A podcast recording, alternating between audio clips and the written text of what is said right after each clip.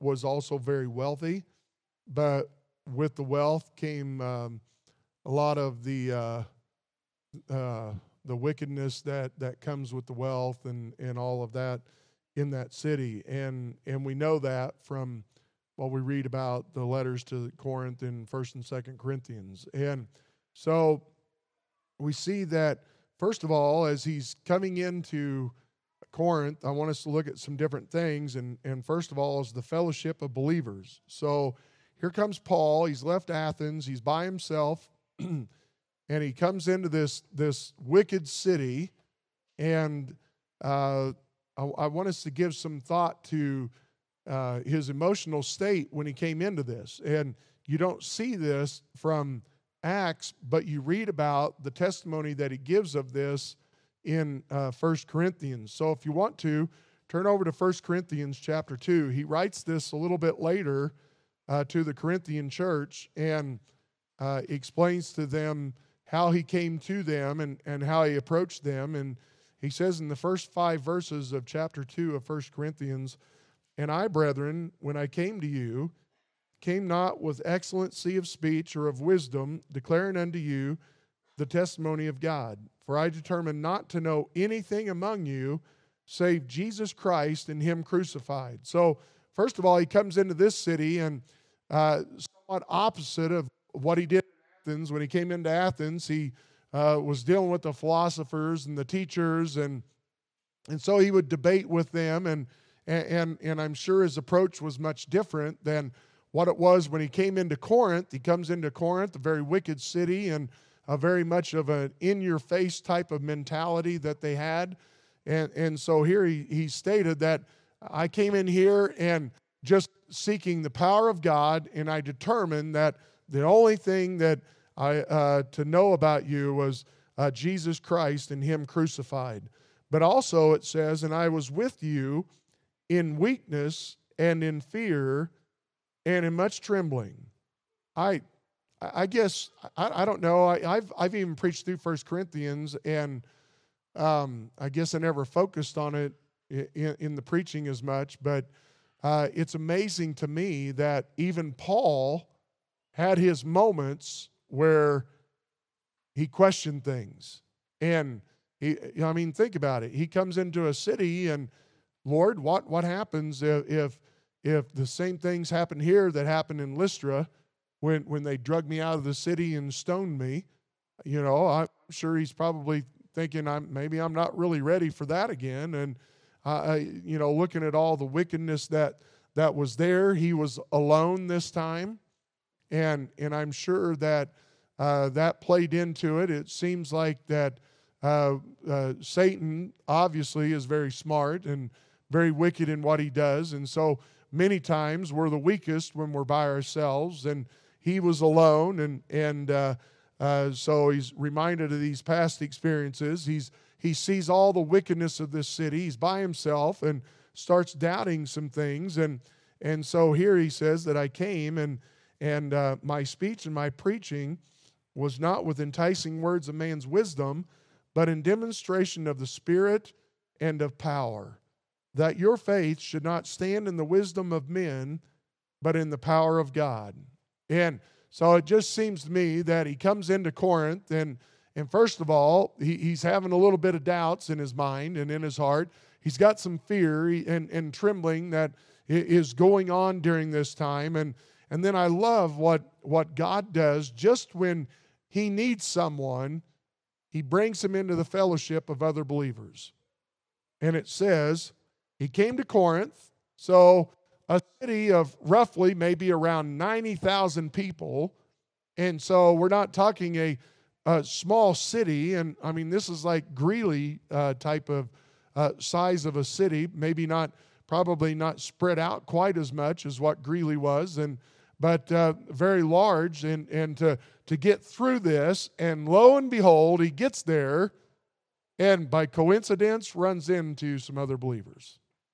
I, I find it great how God knew exactly what Paul needed and found a certain Jew named Aquila, born in Pontus, lately come from Italy with his wife Priscilla, because that Claudius had commanded all Jews to depart from Rome, and came unto them. So uh, here in, in Rome, he had pushed all of the Jews out, and, and along with the Jews went uh, anyone that was a believer also, the, the, the believing Jews, they all got ousted out of Rome. And, and lo and behold, Aquila and Priscilla ended up in Corinth. And not only that, but then it goes on to show that because he was of the same craft, he abode with them and wrought, for by their occupation they were tent makers. I wasn't aware of this, so I went back and read the history of it. Most of the Pharisees uh, ha- had a job, and so they were uh, a, a, leader of that sect, obviously, and the, the religious leaders, but uh, most of those men also had a job uh, that, that would pay their bills. And one of the things that Paul did to pay the bills was he was a tent maker. And, and they said that um, one of the, the places where the, the place where, where Paul was from in, in Tarsus in that area, that uh, they were known for the goat hair, they were, they were known for the leather. And, and so he probably brought a lot of those goods with him and, and was uh, very knowledgeable in that aspect of making the tents. And so here he is. He, he came to them. He uh, was with them and wrought, for by their op- occupation they were tent makers. So uh, here we see that so these believers had moved to Corinth, and uh, I don't know, probably just trying to make a living. And and can you imagine? Here they are, just probably by themselves and not getting out much and just making a living. And then they run into Paul, and the I just think of the encouragement that it must have been. And we we always need to remember the importance uh, of the fellowship that we have with one another. And, and a Wednesday night is an important time. It really is. The Sunday night is an important time to come together and, and, and, and truly bear one another's burdens. Look, Sunday morning, I mean, it was chaotic. I mean, praise the Lord how, how good it was. But you, you understand that when, when you have that kind of a group in here where you know, we, we praise the Lord, we're worshiping Him, we're preaching the Word, and then, you know, there's just not a whole lot of time, and and and uh, uh, really the the uh, you, you just you can't get the fellowship that you need and and the encouragement.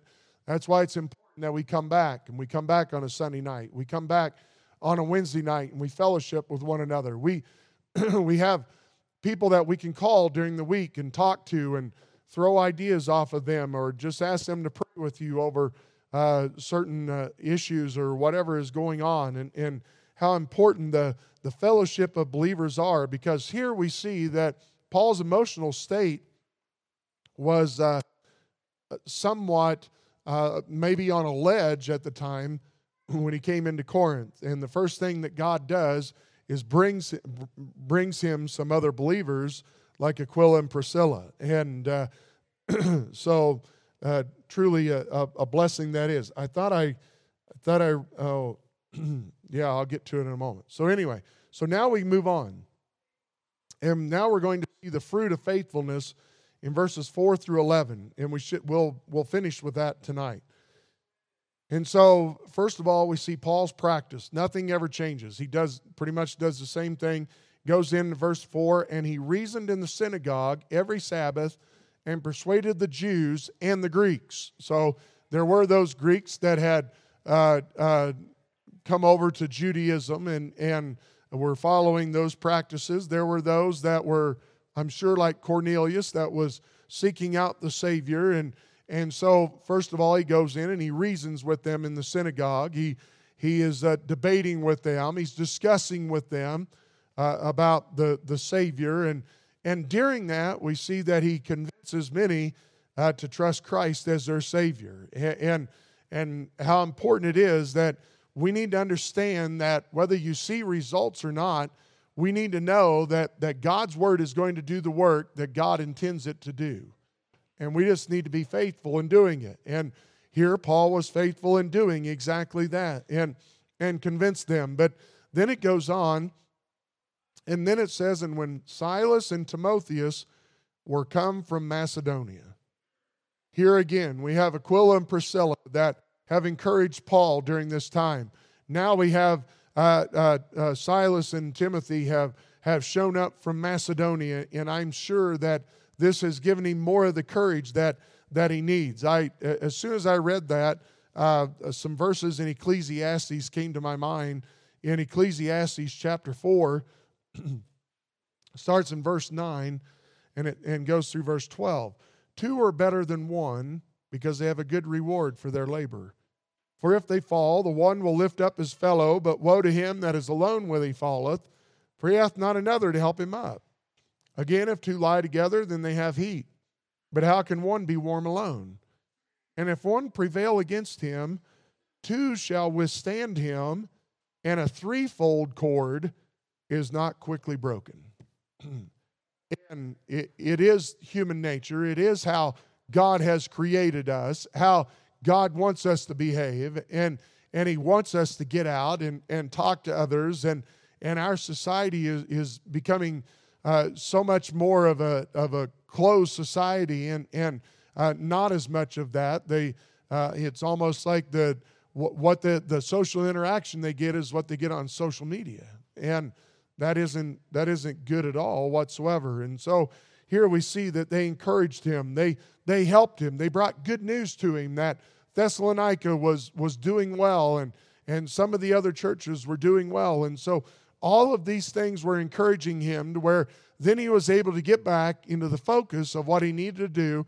And then it tells us in the rest of that, in verse 5, the rest of that, Paul was pressed in the Spirit. And so when, whenever we see the word pressed, then we, we have the idea that uh, to, he, he was uh, uh, urged and, and, and occupied in his mind uh, about these things. But it also has the, the, the picture of holding fast of a prisoner.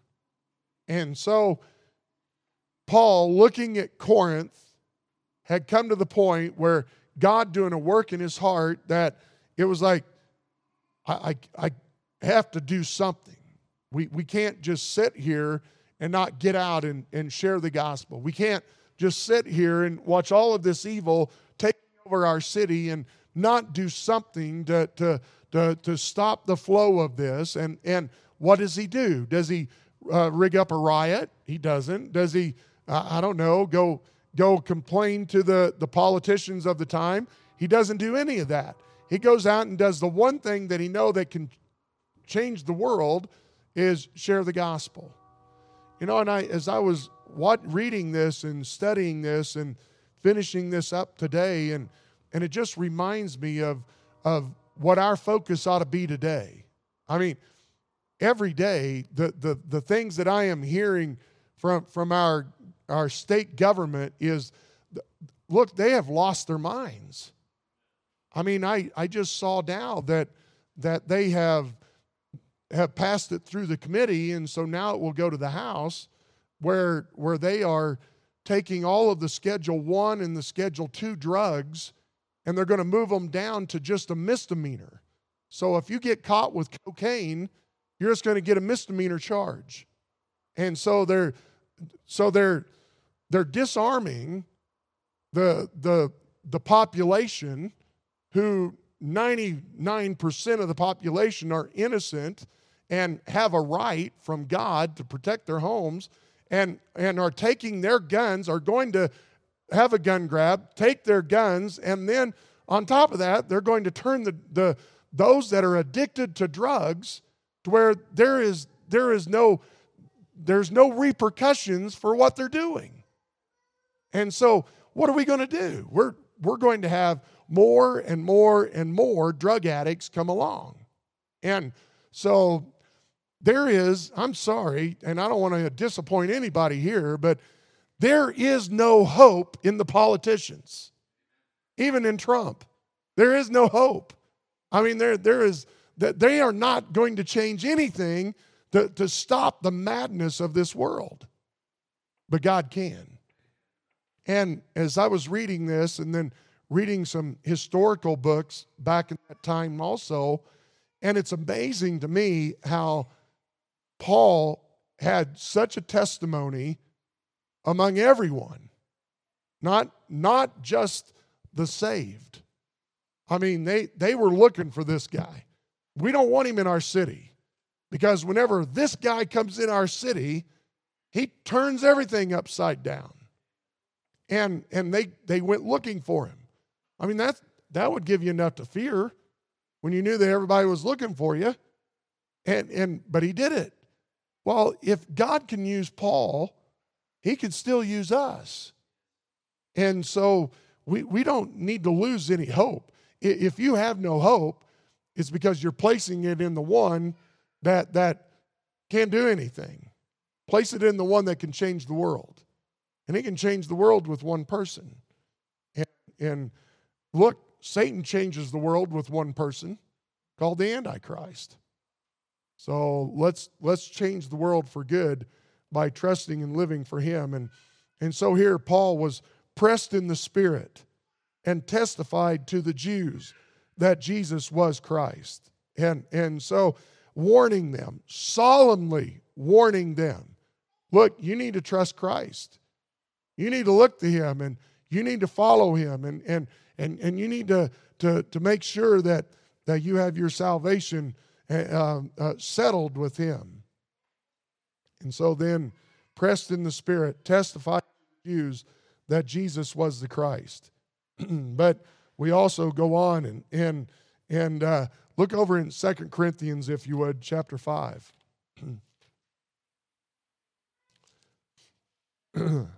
Verse 11.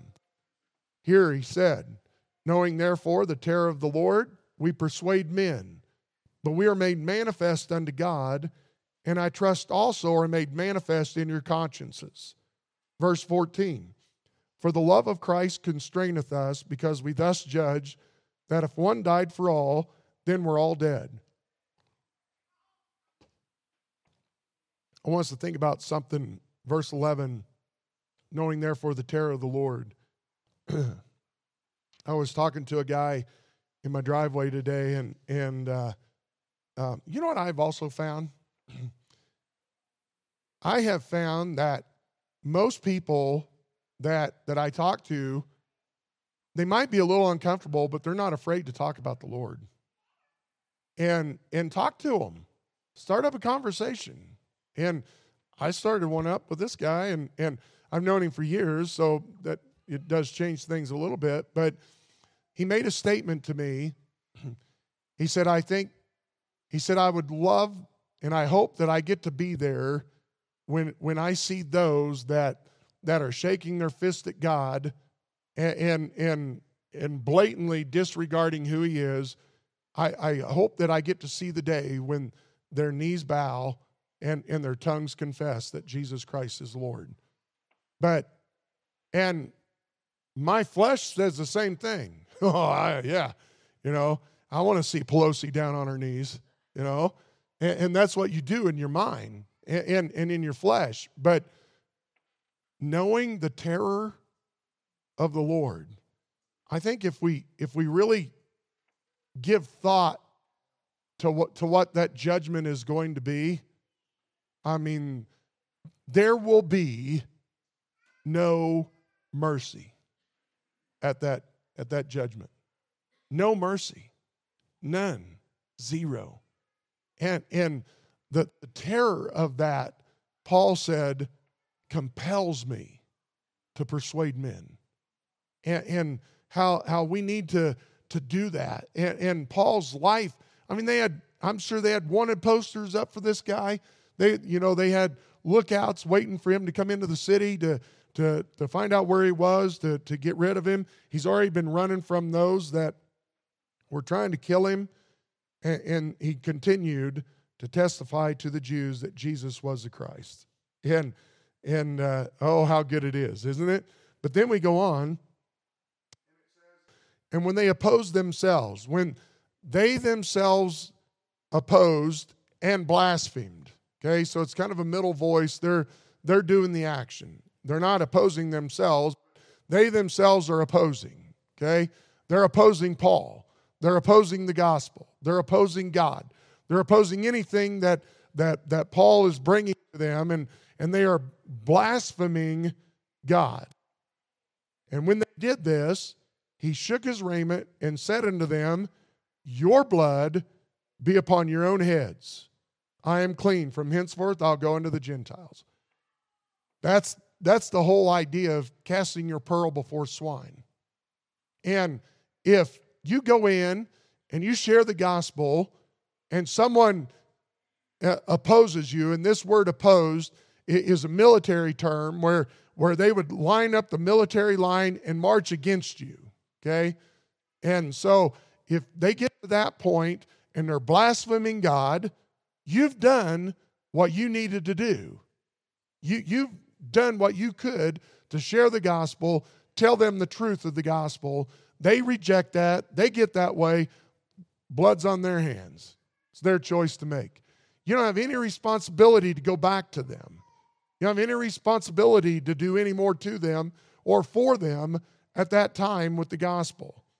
And but I think it's interesting because uh, a little bit later, one of those guys involved in that ends up getting saved. I like that too. He said, I'm clean. From henceforth I'll go into the Gentiles. And he departed thence and entered man's house named Justus, one that worshiped God, whose house joined hard to the synagogue. And so they defamed God, they slandered Paul, they slandered the gospel message. And so he moves into a house next door to the synagogue, and then that's where things are really going to get upset. I, am going to have to quit. My voice is not going to make it. So, but uh, we'll we'll just to be continued. All right. What what a as I was studying this, what a powerful story that that we have. Go ahead and read down through.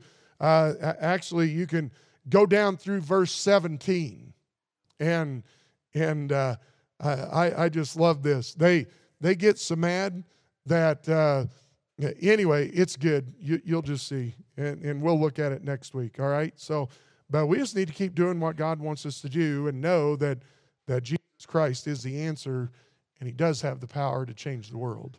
We need to trust him. Father we thank you for your word tonight. Pray your blessings on this evening in jesus name. Amen.